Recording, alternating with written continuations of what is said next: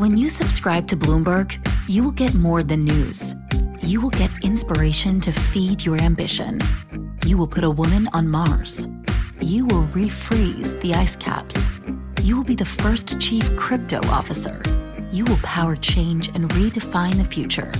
But before you invent, pioneer, disrupt, before you change the world, Bloomberg.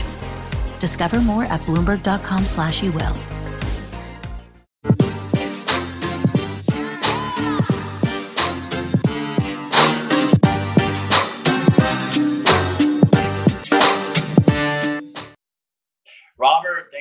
On today. Appreciate the time. Nice to meet you. Likewise. Thanks so much for having me. Awesome. So, um, could you kind of jump in, just tell us about back your background, and um, I know you guys got a lot of good stuff going on there. Kind of what, what you got going on and what you're up to these days.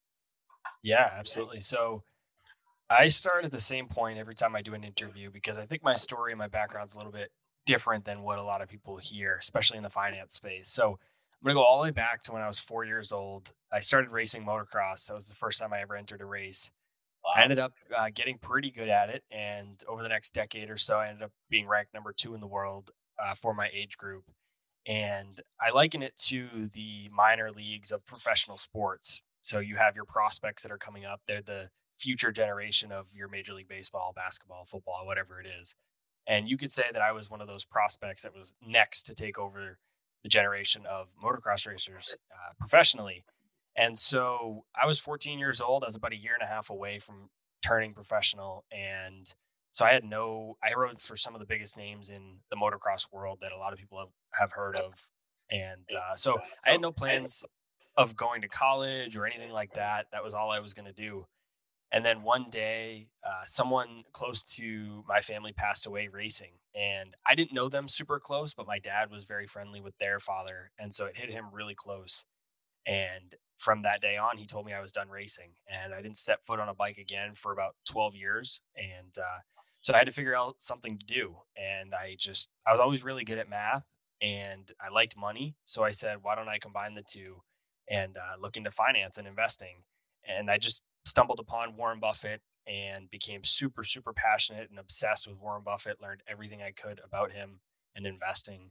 And all of that has led to where I am today.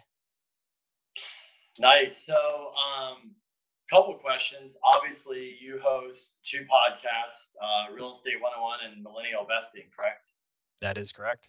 So you're pretty much spending all your days talking about like money and finance and real estate and investing and all that stuff yeah, I'm either actually doing the investing or I'm talking about the investing. Okay, cool. So I'd like to kind of get your perspective of since you're kind of like you're doing this every day, you're all in. What's your kind of take on, you know, let's talk about the real estate market first. Whether you want to talk about nationally or where you are locally, like what's your kind of pulse on the market right now? In terms of valuations and and things of that nature?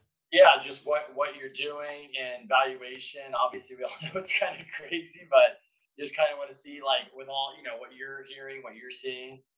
Yeah the way i approach it is it's always a good time to buy a deal as long as the numbers make sense. So i take a lot of what i learned probably the first 10 years that i studied investing was strictly stock market. I didn't get into real estate until i was probably about 21 so about five years ago. Okay. And I take so I take a lot of what I learned in the stock market and studying Warren Buffett and bring it to the real estate world. And one of the things that he talks about is he doesn't really study the macro environment all that much. If he finds a good company that he believes is undervalued, he'll purchase it regardless of what's going on in the macro world. And so I bring that philosophy and that approach to real estate. And of course, I want to consider what's going on, but I don't really put a lot of weight on it. Even the global pandemic, I really didn't put a lot of weight on it. If I find a deal in this case, real estate or property that makes sense, the numbers are good, and I'm comfortable with it, then I'm willing to buy it. So I really haven't paid a ton of attention to valuations across the country, even where I'm investing.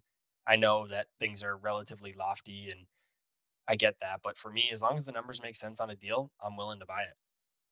Nice. And what kind of stuff are you buying or investing in currently? Currently, I only invest long distance. So we talked before the show. I live just north of Boston, and again, it's a relatively expensive market. It's not LA or New York City, but it's it's pretty expensive here. So I invest solely long distance in single family rentals in Texas. Oh wow, okay, cool. So do you buy and hold, flip? Yeah, I just do buy and hold. So I well, I do house hacks and buy and hold traditional rentals. I don't do any flips. I might do some flipping in the future, but as of now, it's not really a strategy that interests me. I feel flipping is more of a job than it is investing, and I don't need another job. And uh, I, I, am interested in in Airbnb, so I've started to take a liking to Airbnb, mostly because I want a vac- couple vacation houses in a couple different destinations. So I see Airbnb as a good way to rent it out 90% of the time and then use it the little bit of time that I want to. So I'm starting to look into the Airbnb space, but predominantly I'm focused on house hacking for where I live and then buying traditional rentals. Nice. And then with your real estate podcast, um, what are you kind of, I mean, I know you're probably talking about your investing and advice. What are you kind of talking about? And are you, you know, who are you interviewing? And then what are those conversations kind of like these days? Yes. on the real estate show, I've had some, I mean, on both podcasts really, but specifically on the real estate show, I'd have, have had some amazing guests. I've had the chance to meet with Robert Kiyosaki, nice. Scott, Scott Trench from Bigger Pockets, a lot of the, the guys and authors and gals from Bigger Pockets, um, Chad Carson, Jay Scott, tons of people from from Bigger Pockets, and just other people that are doing awesome, great things in the real estate world. I've had the opportunity to talk with, talk with Kevin O'Leary, a couple other sharks from Shark Tank. It's just been it's been awesome. And what we're doing is I'm trying to help people understand that they can do it too. When I got started in real estate, the reason that I hadn't started before was because I never thought I could. So I'm trying to teach people strategies on how they can get started and how anybody can do it. Yeah. And then um, I kind of want to switch to, I think they all tie in, but millennial investing. I think that's um, an awesome title. And I was going to get your thoughts. Like, that's completely different than real estate. But what is that show really about and who are you talking to? Like, who's your audience on that particular podcast? So the goal with that show is to teach people between the ages of 20 and 40, typically, although I have a lot of people that are older that listen to it, that I want to teach them how to be better with their time and money. And so typically what that refers to is stock investing and then also personal finance. So originally the show was designed to predominantly talk just about stock investing, but then I realized in order to be a successful stock investor, you need to have a strong base. And that strong base is a good personal finance strategy and plan. And so we added personal finance as the second pillar to the show. And we also talk about entrepreneurship quite a bit and side hustles and some other ways that people can generate extra money to invest. But the main pillars I would say are stock investing, personal finance, and side hustles. What do you think? Um, I'm 41, you're younger. Um, I think, you know, I've been lucky to be surrounded, kind of like of like you, by a lot of smart people, whether you know with money, real estate, different things. So I think just kind of like you, you study the right people around the right people. I think it sets your mindset up to invest and save money and all that. But what do you think millennials these days or their biggest struggle is with saving money or investing? And you know, what are you kind of typically seeing, or just like feel like you, you can help the most with that kind of generation? The biggest thing almost anybody is struggling with, millennials or not, is the fear of missing out. We're seeing so many different financial products and services hit the market right now, whether it's cryptocurrency, whether it's high flying tech stocks, even wholesaling in real estate. I mean, there are all kinds of real estate strategies, stock investing strategies, cryptocurrencies, so many different things that are hitting the market that people are, they just feel like they're missing out. And it's causing them to make bad financial and investment decisions. And I think that's the biggest, not necessarily mistake, but thing that is causing problems for investors today, millennials and older and younger generations. Yeah, do you think people are just um, you know taking money and just kind of throwing it into something because they heard their friend or their family or somebody invested?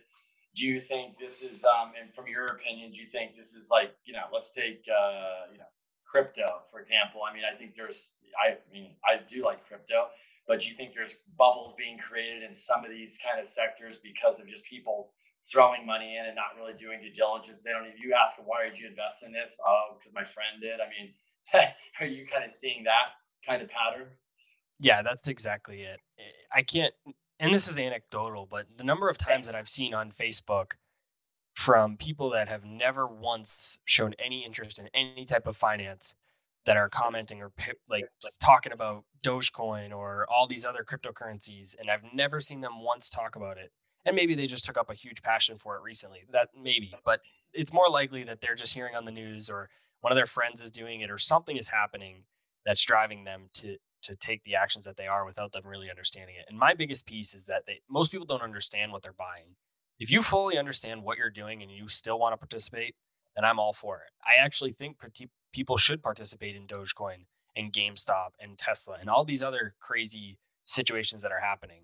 And we can dive into that a little bit if you want, but I think the big piece is that you need to understand what you're buying. That is the key. Yeah, I agree with you. I mean, I'd love to dive into that because I think that I think there's some part of the market. It's funny because uh, I know Warren Buffett and Charlie Munger just came out, and obviously it's uh, crypto's rat poison or whatever it is. But I think that um, I noticed like one of the contributors, you guys, like Raoul Pal. Um, I'm a huge fan of them and uh, Real Vision, but obviously there's there's this.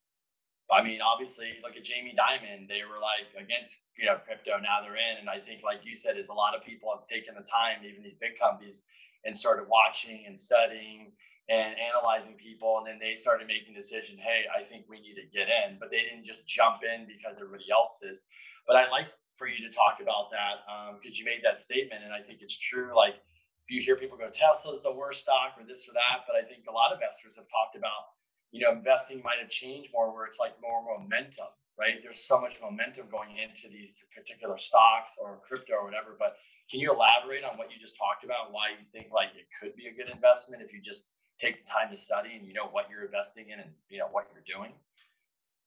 Yeah, there's a couple pieces of that or terms that I want to just kind of clarify a little bit. I don't think any of those are good investments. Personally, and this is not investing advice, but I personally believe that Dogecoin, GameStop, uh, all those other companies that were related to GameStop and Tesla, I think they're all horrible investments when we're talking about these from an investment perspective, I personally believe that they are bad investments. Now, could you make a good trade?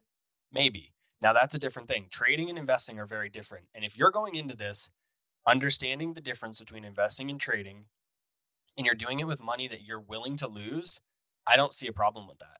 If you're going into this with hard earned money that you can't lose and you don't know what you're buying, you have no idea what Dogecoin is, you have no idea what Tesla even produces, no, no understanding of their financial statements or their management team, and you just can't risk this money, that's a horrible thing to do.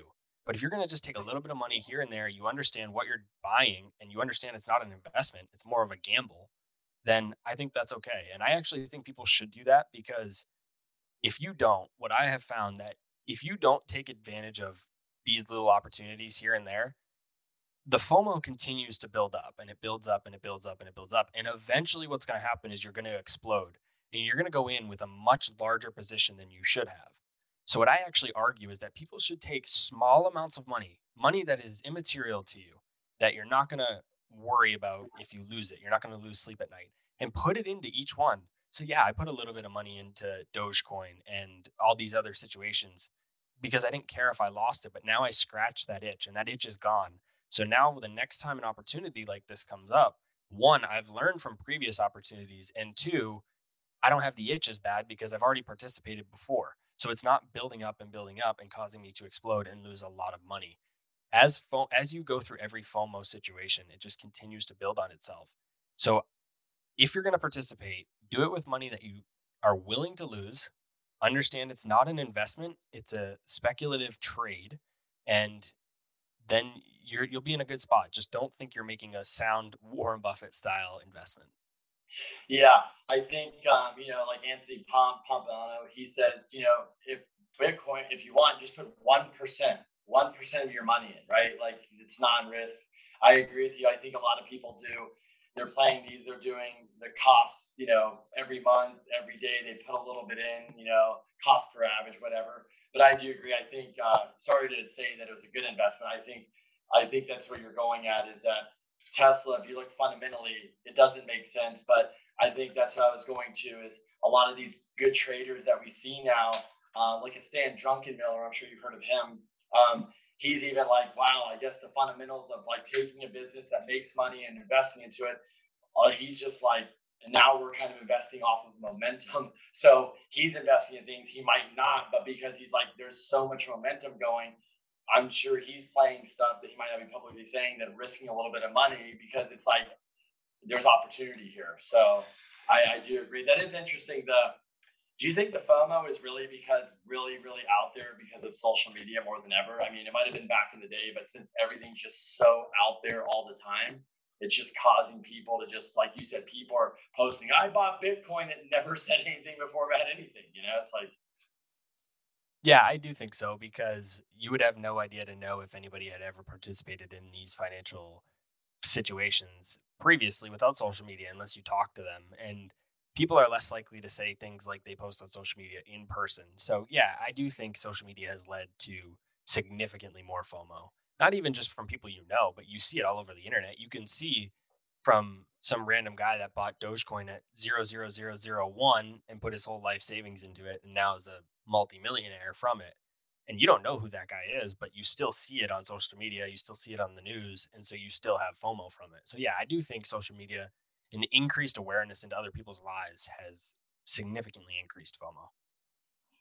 And then like for um, like the millennial age, I always I always um, wonder because when I was younger too, um, I think it's like who you're surrounded with. I was going to ask you, what do you think the biggest challenges with a millennial these days when it comes to money in regards to? Do you think do you think um, spending, saving, um, do you think it's just this much harder when you, you know, I, when I was, you know, your age, uh, you couldn't just click a button on Amazon and order things and get it like that, right? So, do you think because everything's so quick and easy and we want stuff now, do you think that's a lot more challenging for millennials right now to like save money and not just spend, spend, spend? I do think it's more challenging, but if you flip that coin, it's also more, it's easier to save we never had the opportunity to just click that same button and save that money instead of spend it. So yeah, we are it is a little bit easier to spend money than it used to be, but it's also easier to save it. It's easier than ever to invest it. It's cheaper than ever. So yeah, it's this dynamic of being easier to spend it, but it's also easier to to save it, and it's also easier to make it. So there's a lot of opportunities available to people for side hustles and creating all these other passive income businesses that they can create that can also help them invest. So I think if you're looking at it on it net net, I think we probably are in a better position to save more money and make more money than we are to spend it. But there definitely is a more propensity to consume these days than there was without technology.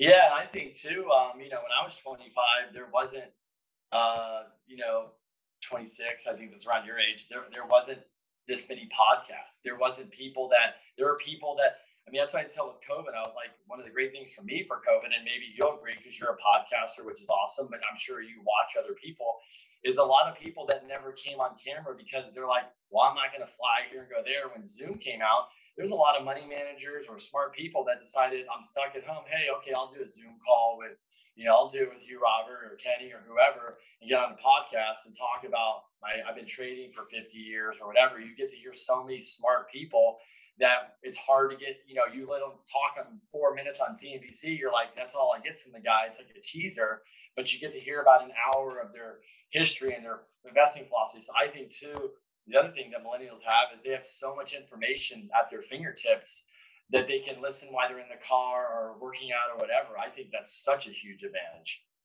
Yeah, we have fantastic access to information these days. Books are so cheap. Uh, podcasts are free. YouTube is free the possibilities for learning is endless right now, and I think that's a huge advantage that we have.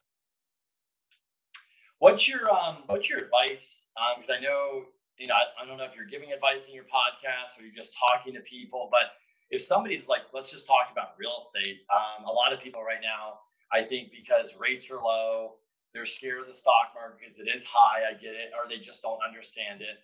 Um, but a lot of people too. I mean, look, most wealthy people that I know, or rich people, whatever, they own real estate, right? I mean, they might own stock, but they own real estate. And I, we, we're in real estate, so a lot of people I know own a lot of real estate. But what is your advice to somebody that's you know watching this, or you know they're just like, man, I'm going to buy my first investment property or home right now.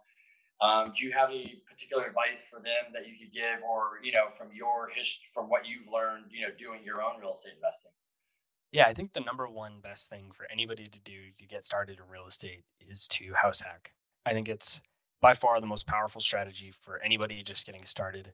If that's not an option for you, which I would argue that it, if if done right, it could be an option for anybody. But if you feel it's not an option for you, then a traditional rental, I just recommend to people that you don't get squeezed into your own market. Technology has completely changed how you're able to invest in real estate. Nearly anybody can invest long distance. So I like to say invest where the numbers make sense and live where you want to live. So just don't be trapped into your local market. And I think you should always start small with your first property, whether it's traditional rental or a house hack. But I believe in starting as small as you possibly can go. And that goes against a lot of gurus. A lot of gurus tell you to go as big as possible. And I actually feel you should go the opposite. And then how when you, for example, I know you spoke that you are investing in Texas. That's awesome, great market. How do you how do you pick a market? How did you pick that market? So the way I picked my market is I had a guest on my show. His name is Neal Bawa, and he is a data scientist turned real estate investor. And with, with my background in finance and accounting, that's what my corporate job was prior to leaving the corporate world. I'm big into numbers and data as well. So when I spoke with Neal, his strategy really, really spoke with me. And having him be a data scientist, he really dives into the data as well. And so what he did was he back tested a bunch of demographic data and decided on six demographic data points that typically indicate that a market is a good rental market. And so he gave me his blueprint for those six demographic data points. And what I did was I scraped census data for 7,000 cities across the US and I ranked each one on the six demographic data points and I weighted them based on my importance for each one. And then I ranked them one to 7,000. And I looked at the top 25 and I went through each one and I basically crossed them off or continued to pursue them based on two characteristics. One, is there enough inventory here for me to purchase? And is there the right inventory that I'm looking for? If I'm looking for single family, is single family available? I'm looking for multifamily. Is that available? And two, are there real estate professionals there that are able to assist me in my long distance business? If the answer to both of those questions or either of those questions were no, then I would cross the market off. And out of the top 25 that I found, I found probably about 10 of them that had inventory that I was interested in purchasing and also had adequate real estate professionals to help me out with this business. And so my business partner, Ryan, and I started to make offers across all 10 cities. And these ranged from Texas to Ohio to Alabama to Idaho to all over the Carolinas. We were all over. Okay. We basically said as soon as we get one deal in one of these markets, we'll just continue to focus on that market until we are fully saturated. We can't anymore, and then we have to expand. We'll go to a different market. But until then, we'll we'll just focus on the one that we get a deal in first. Just so happens that we were able to get a deal on a small town in Texas, and we've just continued to scale our portfolio there since. Smart. Yeah. I mean, I think that's really smart because a lot of people understand it's like, you know, when you're putting offers out and you're out of state, some people go, is this guy real or is he going to close? But once you close on one, all of a sudden you become more of a real buyer, right? They're like, oh, and then you buy another one. and Then everybody's like, whoa, this guy's buying. So I think it does grab attention and people that are agents like, hey, I just bought a couple deals, you know? So I think that's huge when you're entering a market. So that's a smart strategy. Are you guys, um, are you are you just single family? Do you ever have plans to bump up into uh, multifamily? Yeah, absolutely. Absolutely. So we actually went into this expecting to buy multifamily. We we basically said we would never buy single family. Okay. We we said we only wanted to do multi, uh, but then what we found was we were it had been probably six to nine months before we did anything, and we we knew we were ready. We had the money. I mean, we weren't rich by any means, but we had enough for a decent down payment. We had good education. We were ready but we just we were not making anything happen and we both were getting really frustrated with that because we were both really hungry go-getters and we really wanted to get our first rental property so we decided okay let's just start small let's just do it we'll go with a single family we'll go uh, away from the multis because we can't seem to get a deal so let's just go small single family. And we did and it, it, just ended up working out really well. Now we've built a really good little niche in the single family market and it's funny because we said we'd never do single family and now we actually really like the single family market that we're in.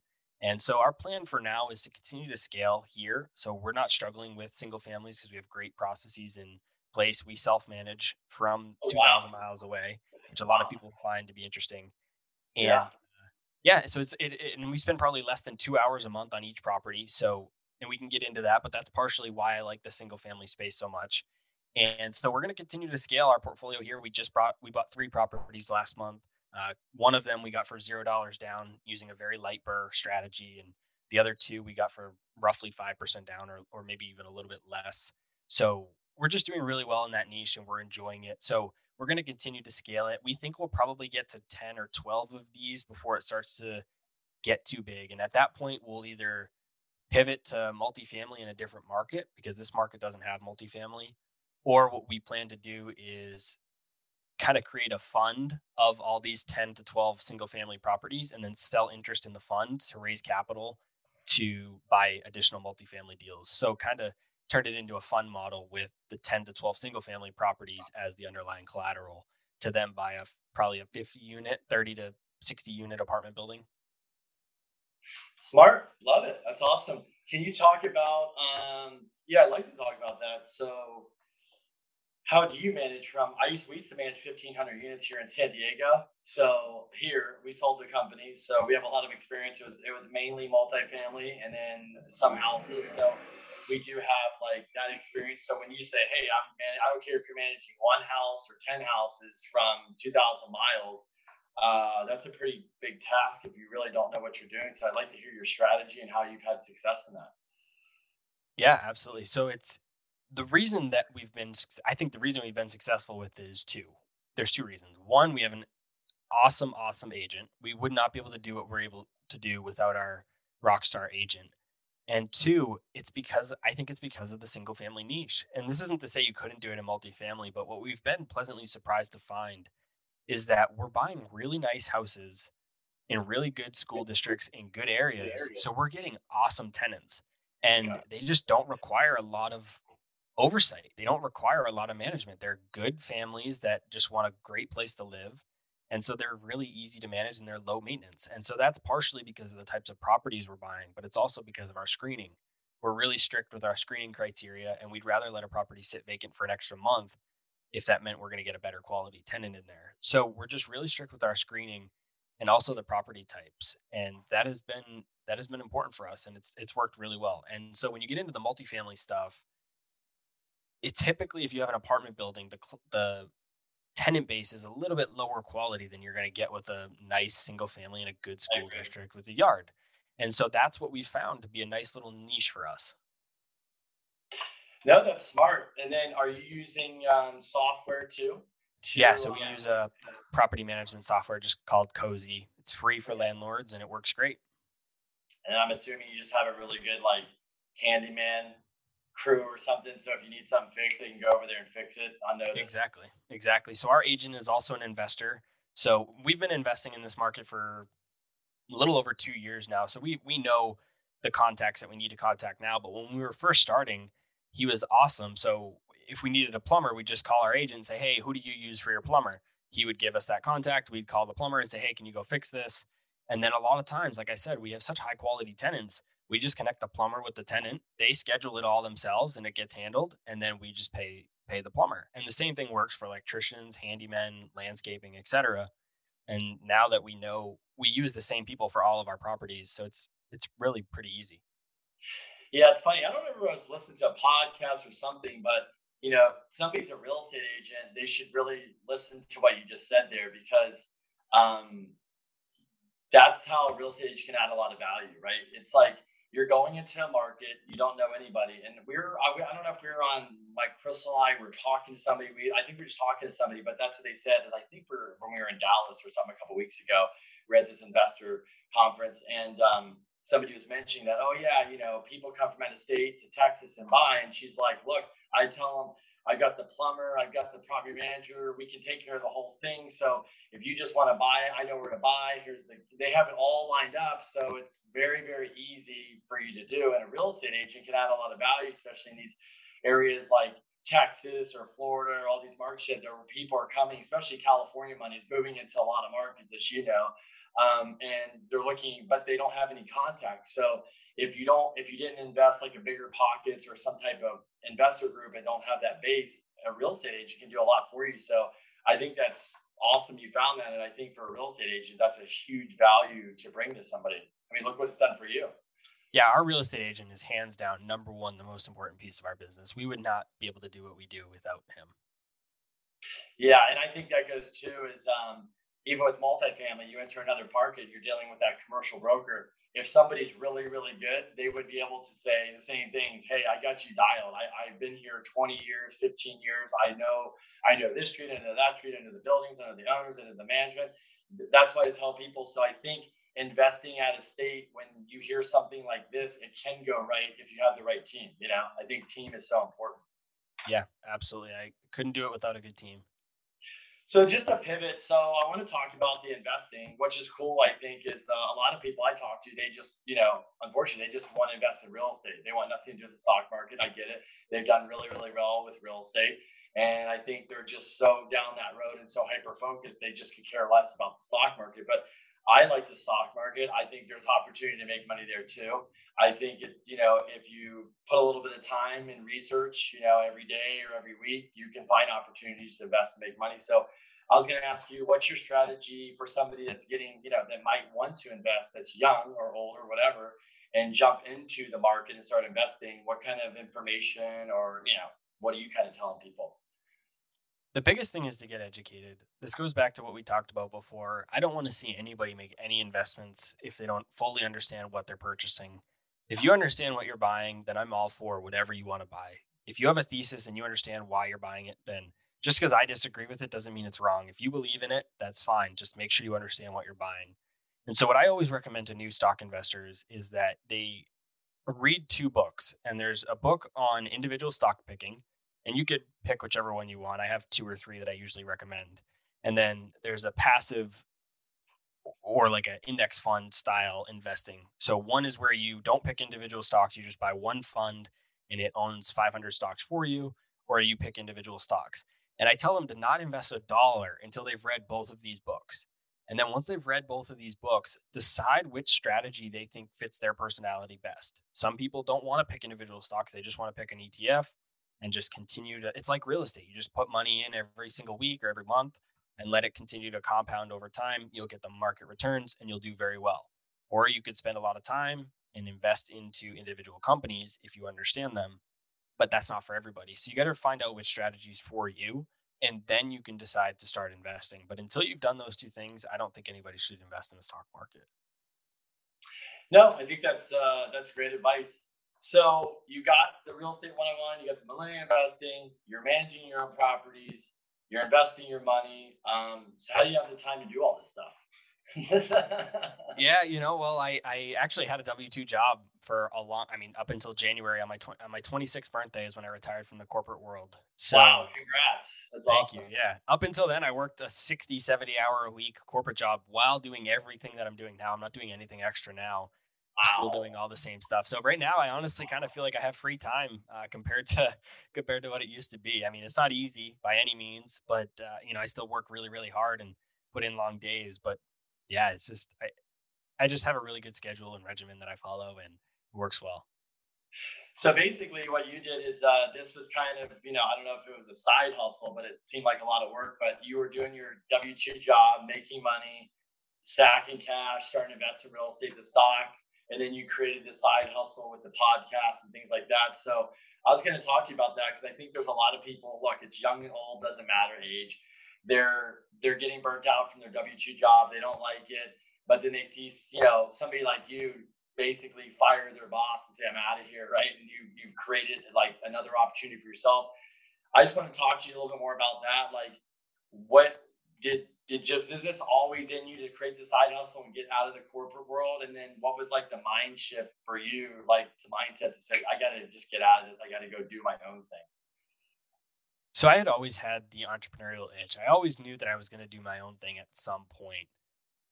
Mark Cuban taught me that I needed to take the corporate job that paid the most money that required the least amount of my time and the reason for that was I could spend all my extra time building my own business or side hustle. And so I, when I heard that, I, it really, yeah, it took that to heart. It meant a lot. So yeah, so every job I took throughout my corporate career, I that was in the back of my mind. I said, yeah, there was a couple jobs where I made I maybe made a little I could have made a little bit more money, but I would have it would have taken a lot more time. I would have had to travel or et cetera, whatever the situation was. I would have made a little bit more money, but I would have been a lot more tied up at work. And so I didn't do that. I took the ones that I made a little bit less money, but I had a little bit more free time. And so I worked nearly full time on side hustles on nights and weekends. Every single night I'd come home from my corporate job. I worked every night, every weekend. I built as much as I could on the side because I knew someday I wanted it to get to a point where I could leave my corporate job and just do my side hustles, whether it's real estate, podcasting, anything I have going on full time. I didn't know when that was going to be. I always knew at some point I would get there, but I didn't know when. And it didn't really have an end date because none of my employers cared. So I figured, well, why am I going to quit the six figure job with benefits, etc., when I can still do all my side hustles on the side that aren't being held back because of my corporate job. So it just doesn't really make sense for me to quit. And then about a year and a half into my last corporate job, I got a new boss and I reported to the CFO. And so I got a new CFO to report to. And she was the first boss that I had since I started my side hustles a few years prior that had an issue with my side hustles and uh, base, basically, I was called into her office one day and said, "You need to pick your side hustles or your corporate work job." And I was essentially given an ultimatum. And at the point, I wasn't quite where I could quit my corporate job. I had to still grow my side hustles. And so that really lit a fire under me. And so for the next six to nine months or so, I kind of just kept the side hustles a little bit more quiet than I had been previously. I just grinded really, really hard and then, uh, yeah, gave my notice and jumped in full time. Wow, congrats. That's huge. I mean, especially at your age. How so how long did you um how long did the side hustle go on? I mean, I know you got the fire and probably push harder, but how long did it really take from when you started to give notice? Were you working on that two years, three years, or two years? Okay. So yeah, and I think people that are watching, it's like it's just important. I think uh, you know, with the internet and things like that now, I think a lot of people are trying to do this side hustle, but um, look, it's two years, it's a lot of work. I kind of call it um, delayed gratification. You know, I think it's the sacrifice. Everybody kind of like, you know, it's hard if you're young, you're making good money, you've never made it. It's very easy to go buy a house, get the car, get trapped, you know, trapped in that. And I always say it's like the W two trap. You they've got your handcuffs on, right? Because you want that lifestyle. And then you're like, oh, but then I have to go work another, you know, 30 hours a week to get the side hustle. It's really hard to uh, get over that. Like um, what's your advice to somebody that might be, you know, has a good W two job that's fighting, like, man, I want to get out of here, I want to do this, but they've kind of built this life, but they're like, they don't want to give up that like freedom they have on the weekends or traveling to, you know, do that side hustle thing, fire their boss. Then they just don't want it bad enough. I mean, yeah. I, I'm very, I'm very clear about like that. I don't really make it. I don't fluff it up really. You either want it or you don't, and you either put in the time or you don't. And I mean, that's as simple as it is. If you want the free time on the weekends, every single weekend, eh, like I'm not going to say I didn't have fun. I still went out and I still had fun. I still went on vacations and stuff, but I worked a lot when a lot of people weren't.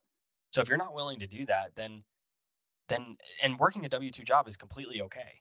And yeah. so just accept that, and then that's what it is. But uh, don't don't say it's because you don't you can't do it or you don't have time. It's just it's what you choose to spend your time on. Nice. So I was going to talk. Obviously, we do the podcast. You do the podcast. How does this podcast change your life? Probably the biggest way that it has changed my life is how I think about. I don't want to say validation, but that's probably the best word that I can think of. And the reason I say that is because growing up, I'd always been just super money hungry. I always wanted to be a billionaire. I wanted a private jet. My have you heard of superlatives? Your high yeah. school. So high school, like in your high school senior class, usually you get voted like uh, most handsome or nicest eyes or nicest yeah, smile. Yeah, Those are called superlatives. My senior year, I was voted most likely to be a billionaire out of my senior class. So it's just kind of always been in me. Like I've just always loved money. And then you you hear from these people that you know helping people and changing people's lives means more than money and i always just kind of laugh like not laughed at it but i kind of just I like yeah okay you know you're multimillionaire of course you can say that like yeah cool eh, you're you can't be right and then i started the podcast and i get hundreds of messages a week, even daily, that say, I bought my first property because of you. I did this because of you. I did this because of you. And I just couldn't believe how good that felt. And that means so much more to me than any of the money that I'm making from the podcast or the real estate. Anybody that I've been able to help from the podcast and everything I'm doing content creation wise, it just means so much more to me than than the money. And that has probably been the biggest thing that I've learned. I never would have expected to get to that point from when I had started the podcast to where I am now. But that is definitely the biggest thing. So do you still want to be a billionaire? Nope. well, you, you realize that's a lot of work. Not even the work. I don't mind putting in the work. It's the time.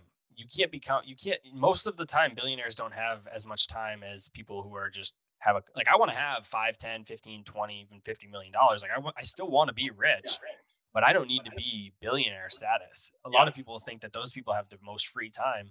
When you actually think about it, they don't. And once you hit a certain point where money does like another dollar isn't going to do anything for you.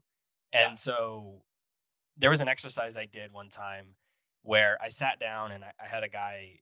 He wasn't quite a mentor to me, but he was uh, just somebody that I knew that was quite successful. And he said, write down the most wild things you could ever imagine that you want.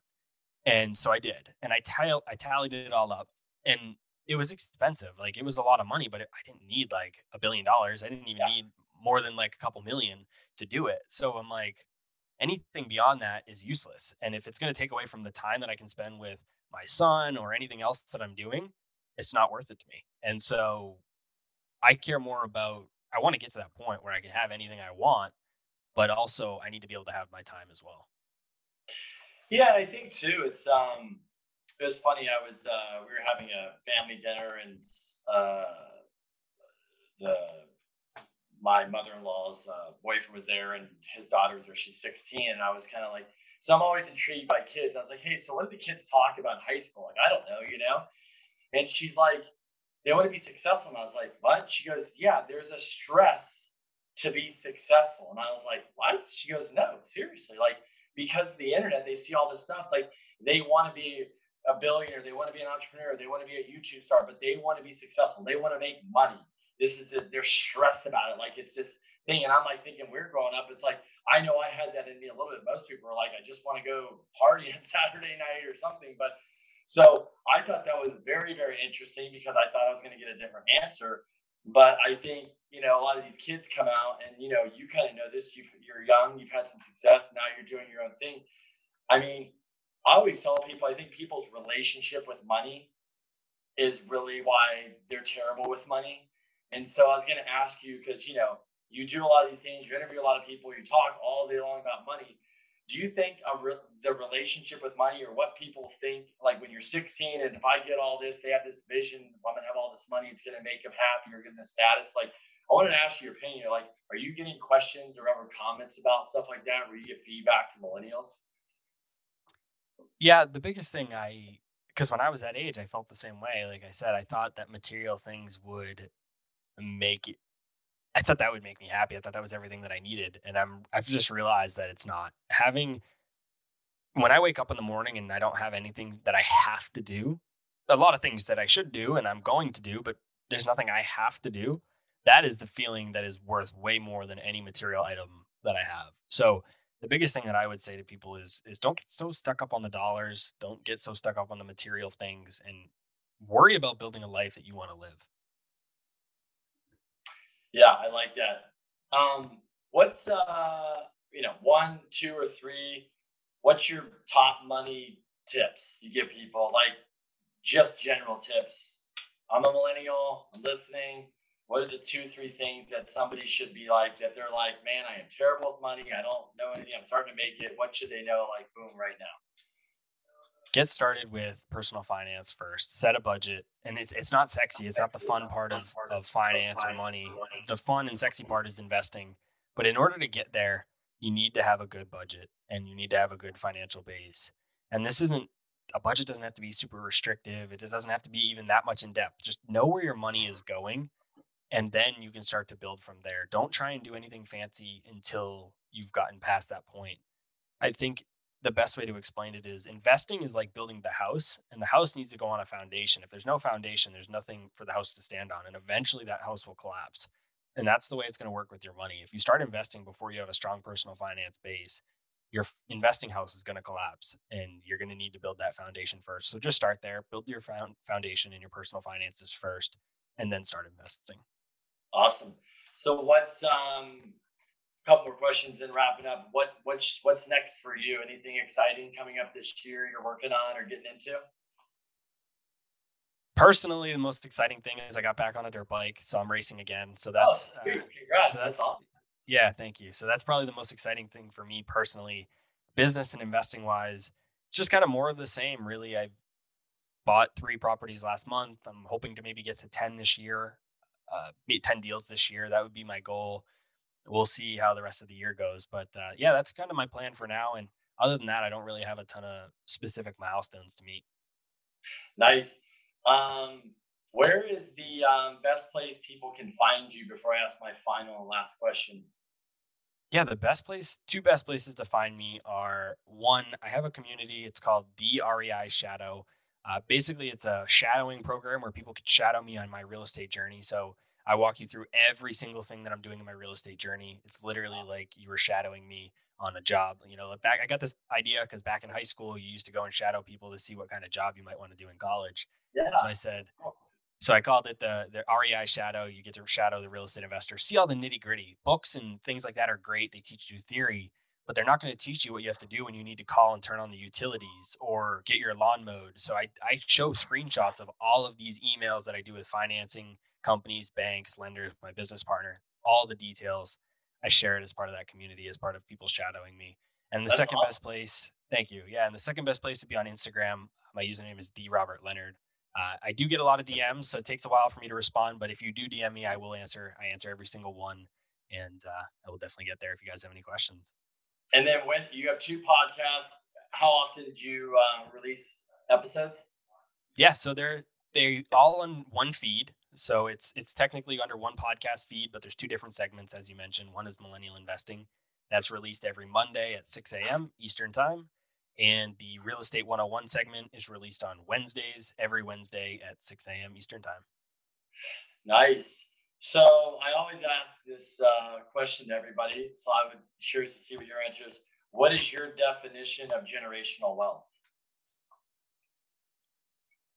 My definition of generational wealth is is interesting because I again follow Warren Buffett so closely and he talks about not giving money to his kids.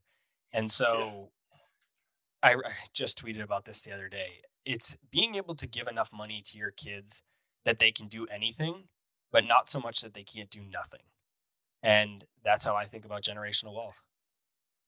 It's funny. Um, literally, somebody gave me the same answer as you, same quote. Like that's, I think they're like, they don't want to leave their kids with too much, but just enough where it's like, you know, it's they're like they're not lazy or whatever.